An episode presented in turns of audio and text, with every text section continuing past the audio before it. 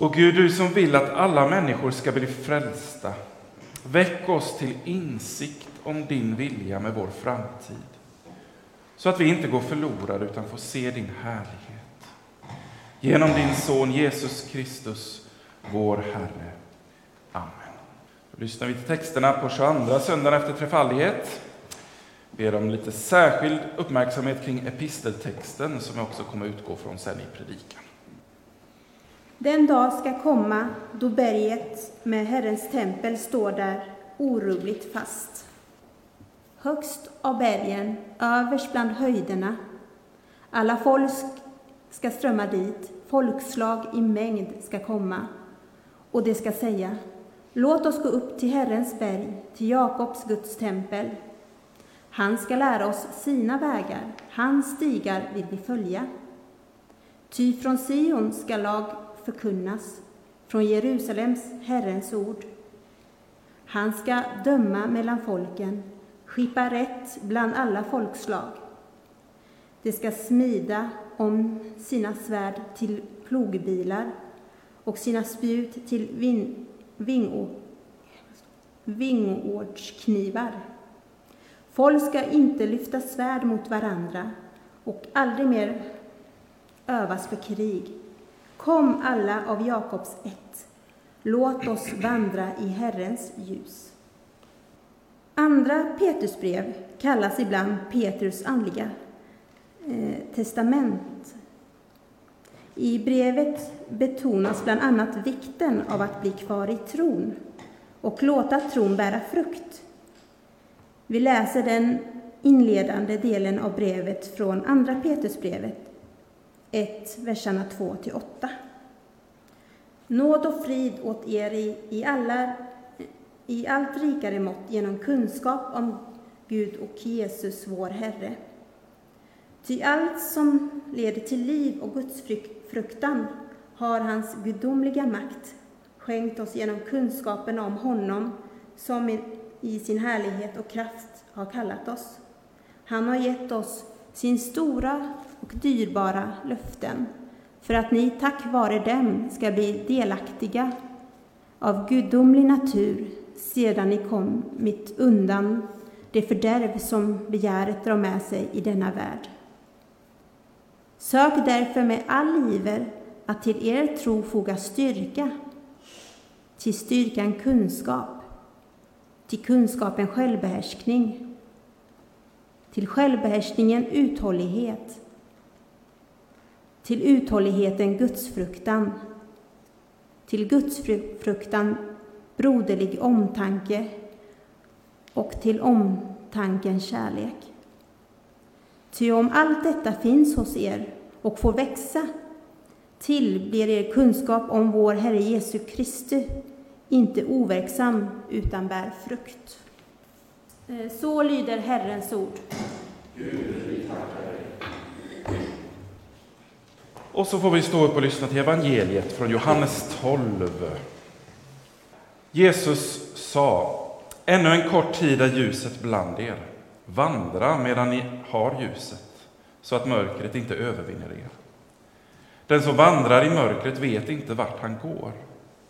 Tro på ljuset medan ni har ljuset, så att ni blir ljusets söner. När Jesus hade sagt detta lämnade han dem och var försvunnen. Trots att han hade gjort så många tecken inför dem som tro, inför dem trodde de inte på honom. Ty profeten Jesajas ord skulle uppfyllas. Herre, vem har trott på det vi fick höra och, vem, och för vem har Herrens makt uppenbarats? De kunde inte tro, ty Jesaja säger också han har förblindat deras ögon och förstockat deras hjärtan så att de inte kan se med sina ögon och förstå med sitt hjärta och omvända sig och bli botade av mig.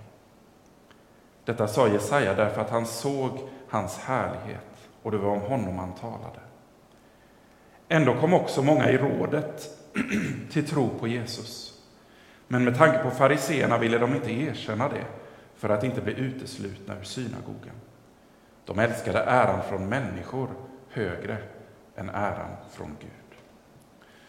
Så lyder det heliga evangeliet. Lovad vare du, Kristus.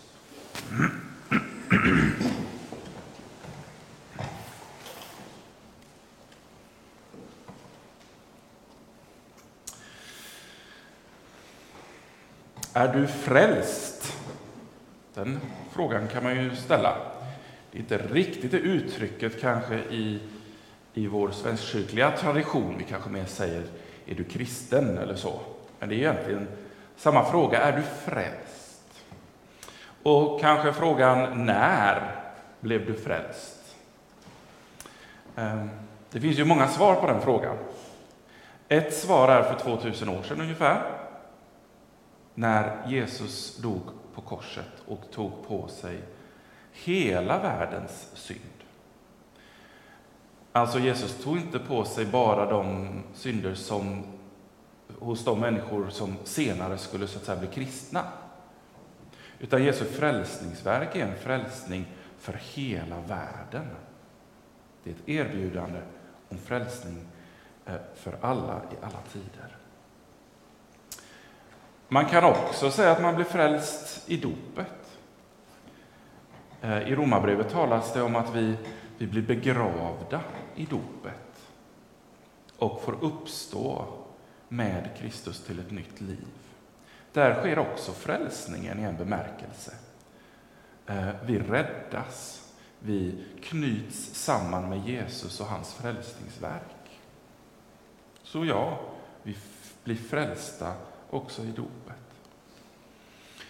Man skulle också kunna säga att vi, vi behöver bli frälsta varje dag i en slags eh, daglig mottagande av Guds nåd. Vi behöver varje dag på nytt säga ja tack. Jesus, jag vill ta emot din räddning också idag, på nytt. Vi skulle också kunna säga att vi blir frälsta en gång i tiden framåt i, i tiden. Den dagen som vi får se fram emot, där Gud skapar nya himlar och en ny jord. Där blir frälsningen i, i så att säga också det yttre fullbordat. Där hela världen, hela tillvaron blir upprättad, blir frälst, blir räddad från det onda som den nu på något sätt får, får bära.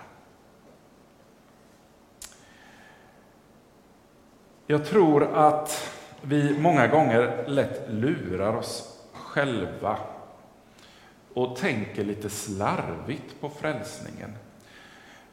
Även om vi kanske inte tror det i grunden så är det lätt att tänka ändå att man kan vara mer eller mindre frälst på något sätt. Det finns någon form av graderingsskala. Ehm, ibland kan jag stöta på det där uttrycket också. Är du sådär jättekristen? Eller så, eller liknande formuleringar. Som att man kan vara egentligen mer eller mindre kristen. Alltså, oftast i vardagligt tal handlar det på något sätt om hur det syns utåt och hur överlåten man är och hur engagerad man är i en församling eller så. Men, men vi kan nästan ibland slarvigt kanske också tänka lite grann att man kan vara mer eller mindre kristen och så är det ju faktiskt inte. Är det inte snarare så att ja, man kan jämföra med en väg? Och att vara frälst, att vara räddad, det är, det är på något sätt att vara på den där vägen. Sen är det egentligen helt oväsentligt om man har tillryggalagt eh, en decimeter på den vägen, eller om man har gått på den där vägen i 90 år. Man är inte mer eller mindre frälst för det. Utan det handlar på något sätt om att vara på den där vägen, som, där vi får kliva upp på den vägen och, och, och gå där på den där vägen egentligen, den som är där, det, det är ju egentligen när vi tar emot Jesu frälsningsverk, det han gjorde för 2000 år sedan. Där finns hela grunden för vår frälsning. Ehm, dopet har att göra med Jesu frälsningsverk på korset. Vår dagliga eh, bön om att få ta emot frälsningen varje dag är också knutet till Jesu frälsningsverk på korset. Den framtida frälsningen, när Gud skapar nya himlar och en ny jord, det gör han på grund av Jesu verk för 2000 år sedan. Allting är knuten till just den eh, händelsen. Och Det betyder att om vi lite tillspetsat ska peka på vad frälsning är, så är det omöjligt att peka på oss själva.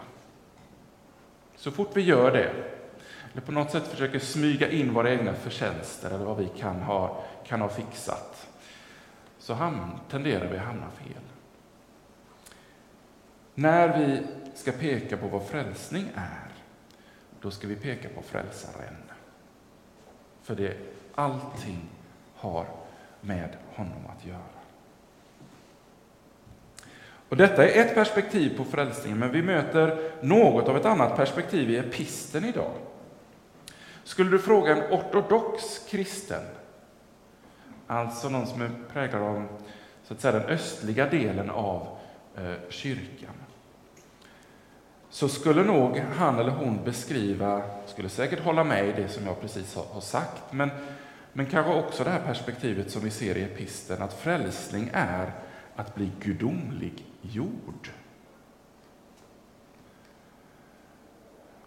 Det har sin grund i det här bibelstället, där det står att han har gett oss sina stora och dyrbara löften för att ni tack vare dem ska bli delaktiga av gudomlig natur, skriver Petrus. Frälsningen innebär att vi blir delaktiga av gudomlig natur. För de första kristna var det här inte alls konstigt. Det var Eh, ett ganska vanligt sätt att se och beskriva frälsningen. En av de tidiga kyrkofäderna som hette Athanasius, han sa så här, och vi kan nog studsa till lite i början, men han sa Gud blev människa för att människorna skulle kunna bli gudar. Och då menar han inte att vi människor på något sätt skulle eleveras och, och blir så att säga gudar i någon slags gudomliga väsen. Utan han gjorde det för att tillspetsat förklara att frälsningen innebär att Jesus, Gud själv, lever i oss. Och att människan kan bli så präglad då av Gud. Man blir som Gud. Vi blir genomsyrade av gudomlig natur. Och Det finns ju på flera ställen i Bibeln. Paulus säger på ett annat ställe att nu lever inte längre jag, det är Kristus som lever i mig. Det är ju att bli gudomliggjord, när det är Kristus som lever i mig. Ehm, och I Filipperbrevet, ytterligare ett ställe, så talar Paulus om att vi får del av Jesu uppståndelses kraft. Ehm, återigen så förklaras frälsningen utifrån att vi, vi blir gudomliggjorda genom att vi har Jesus och hans kraft inneboende i våra hjärtan. Och, det, och han då genomsyrar våra liv. Det är frälsaren som lever i den som är frälst.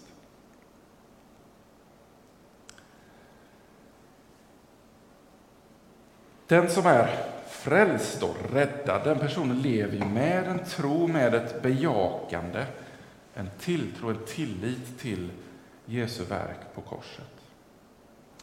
Men är det då allt, kan vi fråga oss. Ja, skulle vi kunna säga. Och samtidigt så är ju då episten idag från Andra Petrusbrevet slutar ju inte med att bara beskriva själva frälsningshandlingen för vår del, utan uppmuntrar också och talar om följderna av trons liv, konsekvenserna, frukten. Petrus nämner sju saker här i en slags uppradande av saker som så att säga, det ena ger en viss konsekvens och den saken ger en viss konsekvens i en, i en linje. Sök därför med all iver, skriver Petrus, att till er tro foga styrka. Till styrkan kunskap, till kunskapen självbehärskning, ehm, till självbehärskningen uthållighet, till uthålligheten gudsfruktan, till gudsfruktan broderlig omtanke. Och till omtanken kärlek. Ty om allt detta finns hos er och får växa till blir er kunskap om vår Herre Jesus Kristus inte overksam utan bär frukt. Kan vi göra så att vi kort bara stannar inför de här orden som Petrus talar om. till er trofoga styrka, säger han. Egentligen, om man översätter det lite mer noggrant, så, så betyder det grekiska ordet snarare dygd. Till er tro foga dygd. Alltså det här perspektivet att eftersom du nu är frälst, eftersom du lever med Gud, som har gjort allt det här för dig, var då en människa som på något sätt avspeglar det också. Låt det inte stanna eh, osynligt och bara emottaget, utan låt det få bli dygd. Låt godheten flöda ur ditt liv.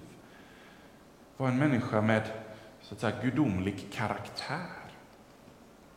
Någon har sagt så här att mitt ideal är det som jag önskar att jag var. Mitt rykte, det är vad andra säger att jag är. Min karaktär, det är den jag verkligen är. Så det som Guds ord uppmuntrar oss till här, att leva ut eh, låt det bli en del av vår karaktär. En del av dem som vi är. Ehm, att frälsningen levs ut också. För det goda mot det onda. Det är på något sätt en självklar konsekvens av frälsningen, av tron. Det andra han nämner är kunskap och det är också lite dåligt översatt. Eller begränsat i alla fall. För det ordet gnosis på, på, um, på grekiska betyder snarare insikt. Ehm, så här handlar det inte bara om en slags teoretisk insikt, utan det handlar också om hjärtats insikt. Gud har gett oss både hjärna och hjärta och, och vi får använda båda för att växa och mogna i tron. Och tyvärr finns det ju två diken, som i, i många fall här. Några säger liksom det där med akademiska studier eller att det teoretiska kring kristen tro, att läsa kyrkohistoria eller teologi eller en massa böcker om biblisk historia och sånt där. Det där kan nästan ibland talas om att det är ett hinder för tron. Det blir så teoretiskt, säger man. Och andra säger att man inte ska låta hjärtat och sina känslor och upplevelserna och sånt där styra ens liv, för de är så bedrägliga, våra känslor. Det viktigaste är att veta vad vi tror på. Och så många gånger så, så ligger väl sanningen där mitt i, i ett både och. Att vi uppmuntras att närma oss, Eh, oss Gud, växa i Gud, både faktiskt genom att öka på vår kunskap, lära oss mer om honom. Men också då att sätta oss i situationer där vi får uppleva eh, eh Gud, får, får erfara hans närhet. Båda bitarna är oerhört viktiga. Jag sitter just nu, de sista veckorna, förberett ganska mycket av eh, inför Bibelskolan som nu har ett kyrkohistoriaspår. Och fått eh, läsa på och sätta mig in i kyrkans brottning genom historien med olika frågor. Jag får säga att det är oerhört stärkande för min tro. Att få nya perspektiv, att, att ta del av vad andra människor har tänkt och upplevt, brottats för i kyrkans historia. Eh, det är viktigt. Profeten Hosea trycker på det här i sitt fjärde kapitel. Han säger mitt folk går under i brist på kunskap. Imorgon på Bibelskolan kommer jag eh, tala om 1500-talet och reformationen och Martin Luther. När han reste runt på landsbygden i Tyskland så blev han alldeles förfärad över bristen på kunskap om kristen tro. Och det är faktiskt, om man ska vara ärlig, väldigt svårt att tro om man inte riktigt vet vad det är man ska tro på. Eller hur? Det finns mycket annat då som kan så att säga växa samman med kristen tro som egentligen inte är av, av kristen tro. Um, och det var egentligen det här som var startskottet för Luthers katekeser. de är ju, ut, de är ju utformade. Och i, i, idag så, och många som har erfarenheter av konfirmandundervisning med katekes och sånt där, kanske inte ser det som alldeles positivt. Men om man ser det i sitt sammanhang, 1500-talet, i reformationen, så var det alltså en oerhört viktig del för att sprida kristen tro, kristet liv, de reformatoriska idealen. Kunskapen om Bibeln och egentligen ytterst sett kunskapen om frälsaren. Så var katekesen kunskapen där man fick så att säga, lära sig utan till grunderna i kristen tro var fullständigt avgörande eh, för kyrkan där och då. Så vi ska inte underskatta kunskapen. Men vi behöver också naturligtvis den här andra delen av kunskapen, insikten, hjärtats kunskap och erfarenhet också. Och i den mixen så tror jag att vi kan växa. Petrus nämner självbehärskning, och vad är då det egentligen? Jag tror det är väldigt lätt att väldigt snabbt tänka väldigt moraliskt kring det. Att hålla sig från att göra det som är ont och dumt. Men det är ju troligtvis mycket bredare än så. Kan det i grunden vara så att självbehärskning handlar om att inte ge bort sin innersta vilja till någon annan? Eller till något annat? Alltså att kunna, så att säga, härska över sig själv och att gå den vägen som man faktiskt vill gå. Att inte låta andra människor eller allt det där andra runt omkring mig, att det där härskar över mig. Så att jag blir, eh, så att säga, väldigt otydlig i min, i min vandring med Gud. Eller um, att jag tenderar att dras hit och dit. Att på något sätt en självbehärskning kan handla om att, att man bestämmer sig, jag vill gå den här vägen och göra det. Att, att jag så att säga kan härska över mig själv och mina ideal, min tro. Vi uppmuntras på något sätt att också att ta ansvar för oss själva så att vi inte bara flyter med och kastas hit och dit. Det kan vi få lov att, som, som Petrus uttrycker tillfoga vår tro. Att faktiskt det är en viljehandling av självbehärskning. Eh, gå den väg som vi faktiskt innerst inne vill gå. Uthållighet är nästa. Vi vet att kristenlivet inte är en spikrak och, rak och enkel väg. Det finns många eh, fallgropar och ett, ett liv i tro ett, måste på något sätt per definition också vara ett, ett liv som innehåller tvivel i perioder um, tvekan. Det är inte bara ett segertåg där allting är, är klappat och klart och tydligt. Vi möter saker i livet som innebär att livet är en, är en kamp. Här utmanas vi och uppmuntras till att vara uthålliga i trons kamp. Och när jag tänker på uthållighet så brukar jag tänka på Kanske en av de mest älskade salmerna i vår psalmbok, Lina Sandells. Blott en dag, ett ögonblick i sänder. Den skrev ju Lina, eh, fick inspiration från en gammal berättelse om en klocka vars pendel inte längre orkade slå. För pendeln tänkte på alla de tusentals gånger som den skulle behöva pendla fram och tillbaka på. Och när klockan tänkte de där tankarna så orkade den helt enkelt inte fortsätta. Men när klockan började tänka en eh, började tänka att ett slag i taget ehm, och inte behövde tänka på alla slag som måste slås i framtiden, då var den villig att ta upp kampen igen blott en dag, ett ögonblick i sänder. Vi behöver, all, vi behöver bara gå nästa steg. Men vi behöver göra det, och vi behöver göra det uthålligt. Morgondagens omsorg får jag spara. Vi behöver inte ge upp. Vi vet ju också att vi finns på något sätt på, på segersidan. Bortom kampen finns det den fullständiga segern. Guds fruktan talar Petrus om. Det är ett sånt där ord som man kan, många kan ha lite svårt för. Ska vi vara rädda för Gud?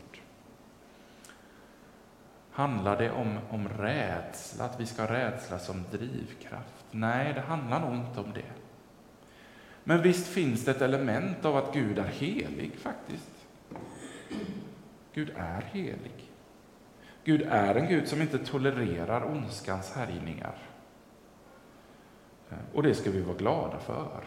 Att Gud inte är en, en Gud som, som accepterar det onda. Det skulle vara alldeles förfärligt om Gud var likgiltig inför, inför ondskan. Men det blir ju smärtsamt när man tittar in i sig själv och ser att där finns också en del ondska och brist inuti en själv. Och att en helig Gud också behöver på något sätt in och rota där, i mitt eget.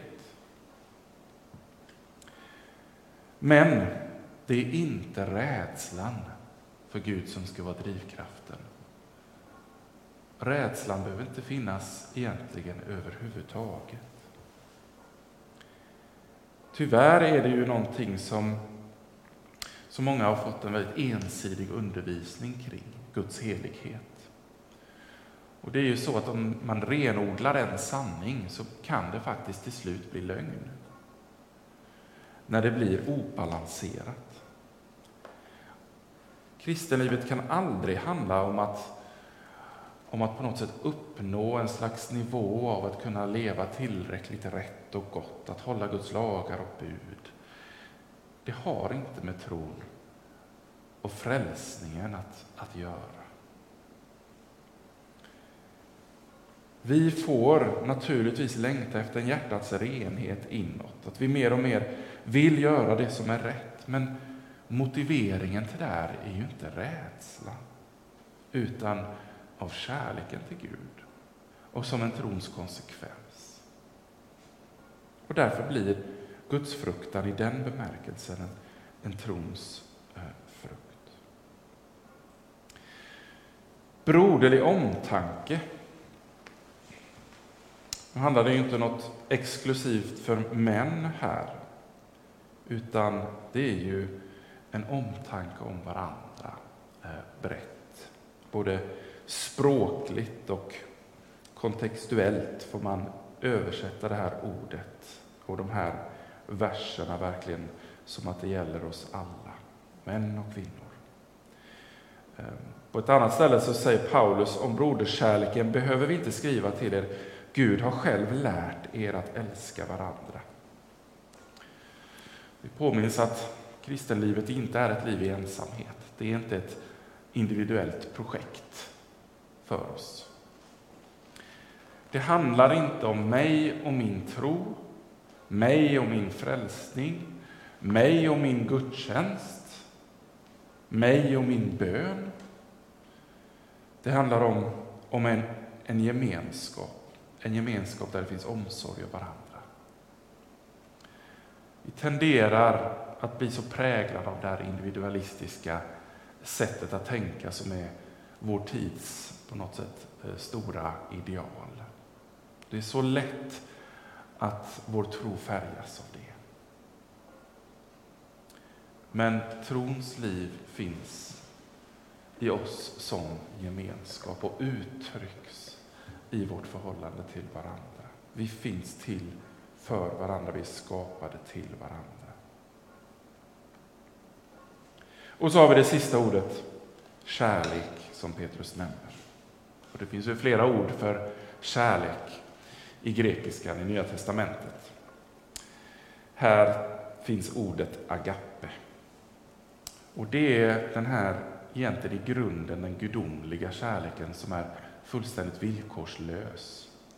Det är inte den, den erotiska eller den mellanmänskliga kärleken, utan här handlar det om en gudomlig kärlek. Ehm. Den kärleken säger inte ”jag älskar dig om”, eller den kärleken kan aldrig säga jag älskar dig när det och det händer. Utan den säger jag älskar dig, punkt. Och då är det en verklig punkt. Oavsett om vi kan tveka kring det. Kärlekens lov i Första Korinthierbrevet. Om jag talar både människors och änglars språk men saknar kärlek är jag bara ekande brons, en skrällande symbol. Om jag har allt men saknar kärlek har jag ingenting vunnit. Så, mina vänner, styrka, kunskap, självbehärskning, uthållighet, gudsfruktan, omtanke, kärlek. Om detta säger Petrus till sist i episten. Om detta finns hos er och får växa till. Det är viktigt. Här finns utrymme för att växa i detta. Det är inga krav att vi ska vara färdiga med allting. Utan det är någonting som vi kan få växa i. Om detta finns hos er och får växa till blir er kunskap om vår Herre Jesus Kristus inte overksam, utan bär frukt. Ska vi be. Jag Herre, tack för att vi får växa i dig. Tack för att frälsningen står där fast. Tack för att det bara har med dig att göra och ditt verk, att det är någonting som vi får ta emot. Det är ingenting som vi kan lägga till eller dra ifrån på något sätt. Det ligger där som en fast grund för oss, att vi får ta emot det, vi får gå på den vägen. Eh, vi ber om hjälp med det som vi har fått höra genom ditt ord idag. Du ser hur vi kan brottas med livet och brottas med tron. Tack för att vi aldrig blir färdiga, att vi får få växa och upptäcka mer och mer. Och vi ber att vår tro skulle få konsekvenser och bära frukt i våra liv. Att det som du har gjort för oss skulle avspeglas också i vår karaktär. Vi ber att du skulle bygga upp vår karaktär så att det blir präglat av dig, genomsyrat av dig. Att det blir synligt där vi får gå fram. Vi ber idag om styrka. Vi ber om kunskap, om törst efter kunskap. Vi ber om självbehärskning, om Guds fruktan, om omtanke om varandra. Och vi ber här om mycket kärlek. Amen.